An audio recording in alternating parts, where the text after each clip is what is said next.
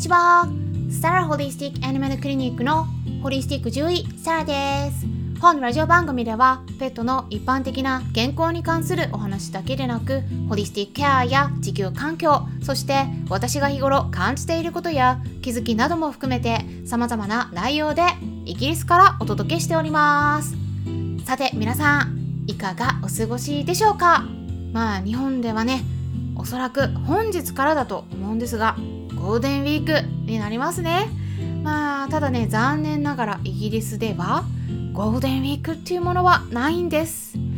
皆さん羨ましいですね。なのでね、まあ、こちらはね日常とあんまほぼ変わりなく過ごしている感じですよ。イギリスではロックダウンも少し緩和されてきているので、まあ、イベントとか行ってもねあの全部開放じゃなくて一部開放っていう感じなんですけれどもただ人気のところはもう人がね結構殺到してるんですね。うんなんか今まで溜まってたもう我慢してたものがねこう爆発してるみたいな感じで結構ね場所によるんですけど長い行列作ってたりもするのでなんかねそういうのを見たり聞いたりするとうーんちょっとそこまで待っ長時間待ってまで行くのもなとか思っちゃうんですよ。なんか待つだけで疲れちゃいそうだなとかってね。なのでまあもう少しね私は落ち着くのを待ってるところです。ということでまあ地味に地味に過ごしてるんですよ。まあうちの近くの公園を散歩したりガーデニングしたりまあそんな感じでねあんま遠出はしてないんですが皆さんはお出かけとかされますか？まあただね一応緊急事態宣言が発令されてるっていうことなので、まあ、新型コロナウイルスには感染しないように是非気をつけていってくださいね。でねあの私最近ですね、まあ、クラブハウスとかスタンド FM とかでね、まあ、ちょこちょこと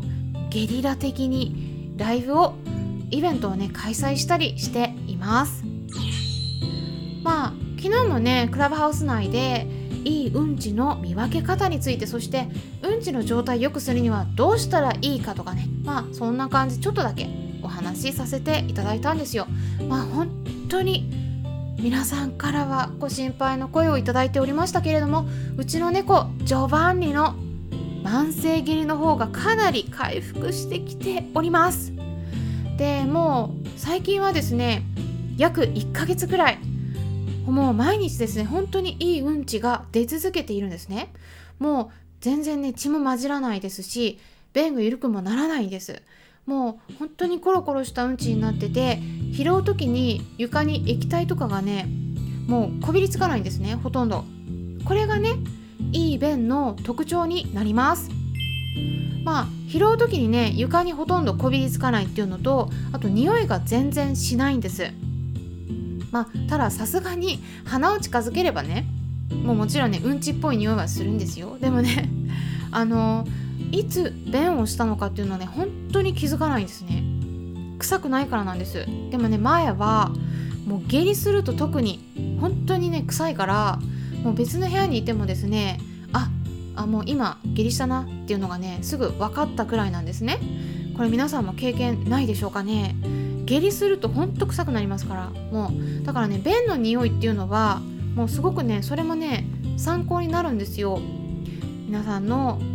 皆さんとね一緒に暮らしてるペット動物たちの便がねもしも臭いんだったらちょっとね是非お腹の状態とか食事とか見直してみてください。っていうことでちょっと最初にねうんちネタ お話ししちゃったんですけれども本日はですね再びアレルギーのお話です。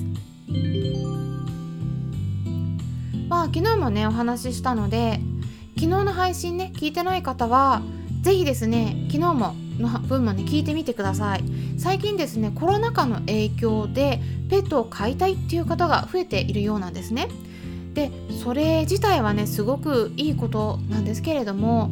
まあ私としてはですねちょっと心配だなって思っているのは簡単な気持ちで飼ってね。でその後何か問題が起きた時にあこんなはずじゃなかったとかってね思ってすぐに捨てられてしまうペットが増えてこないかなっていうことなんですね。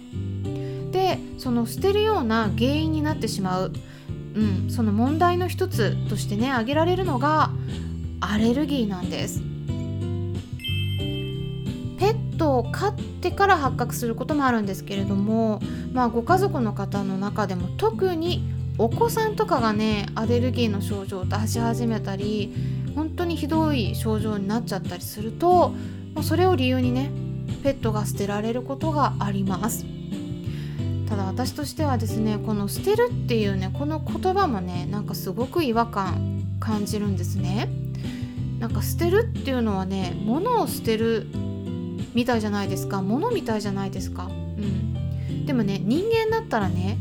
人間の例えば子供を養子に迎えたとしてえなんか問題が起きたからってその子供を捨てるとかってね人間だったらねなかなかそういう選択肢に入ってこないはずなんですよ。でもねペットの場合はね結構簡単に捨てられちゃって捨てた後はね日本の場合は特にもう安楽死じゃないんですね。保健所で殺処分になっちゃうことが多いんで保健所に持ち込まれちゃったりするのでもう殺すってことなんですよね。それ前提で飼ってた飼い主さんがね保健所に持ち込んだりするんですよね。うん、これもねちょっと、うん、すごい問題です。命なのでペットとしてもね。だからね捨てるっていうのはね特に保健所に持ち込むのは本当にしないでほしいなって思うんですね。うん、なのでそこがねすごく心配なので、まあ、基本的にはアレルギーの方にはペットを飼うのはおすすめしないですよってお話ししたところなんです。ただ基本的にはっていうとこですあの厳密には本当に本当に覚悟してるのであれば何があっても最後まで一生面倒を見ていくっていうことをね決めてるのであればそういうことだったらね買ってもいいとは思います。ただ大変ですよ。あの実際に私自身も猫アレルギーであるにもかかわらず兄弟猫2頭を保護してもうかれこれ10年以上一緒に暮らしてるんですね。10年経ってもやっぱ波がありますけれども症状はひどく出る時あります。ですからやっぱ工夫が必要になります。で、まあ、前回の配信でもお話ししたんですけれども、まあ、具体的には掃除を頻繁にする必要があったりあとは空気清浄機を使ったりとか、まあ、時間労力コスト全部かかりますね。うん、ですからねあのやっぱりアレルギーの方は是非ですねあのアレルギーどれに対してアレルギーの反応を起こしやすいのかっていうのは動物の種類によって違いがありますから、まあ、検査をしてみるといいんじゃないかなとは思うんですね。で具体的にねあの最初にねちょっと皆さんにクイズを出していきたいなと思うんですね。ペットのアレルギーって言ってもいろいろあるんですけれども、えー、ペットの中で最もアレルギーを起こしやすいと言われている動物って何だと思いますか？答えはですね猫です。いろんな動物いますけれども動物の種類によってねアレルギーになりやすさっていうのが違いがあるんですけれどもやっぱね猫アレルギーが一番多いと言われてます。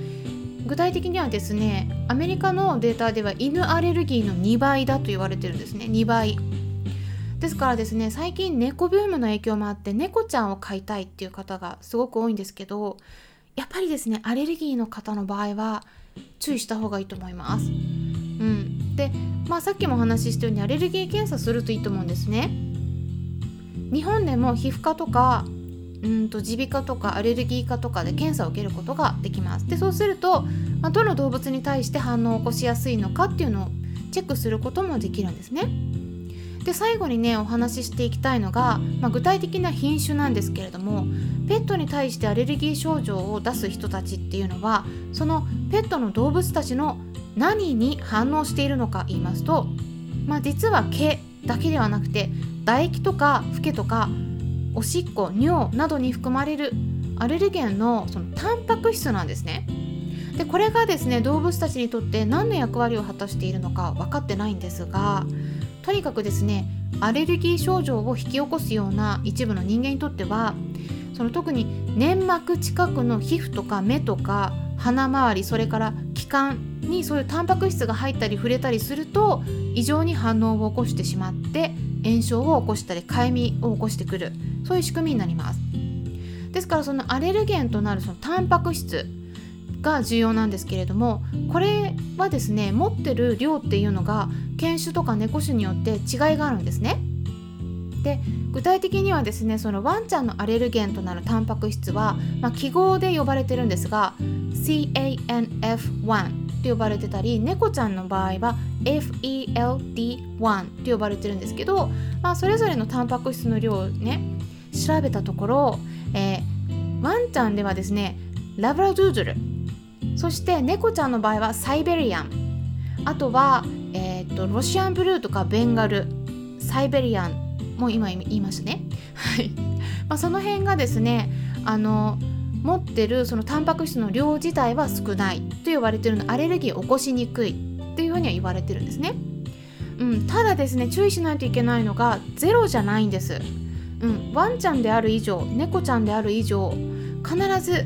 ちょっとは持ってます。そのタンパク質ありますからあのアレルギーの反応を全く起こさないっていうわけではないんですね。だからそこだけねちょっと気をつけて、えー、情報を受け取っていただきたいなと思います。あとはですね毛の量が少なめとか抜けにくいあとは体が小さいということでアレルギーになりにくい種類としてはワンちゃんの場合はトイプードルチャイニーズクレステッドドッグとかアメリカンヘアレステリアとか猫ちゃんの場合はスフィンクスあとはデボンレックスコーニッシュレックスっていうのもあります、えー、ぜひね参考にしてもらえたらなと思います。それではまたお会いしましょう。ホリスティック獣医サラでした。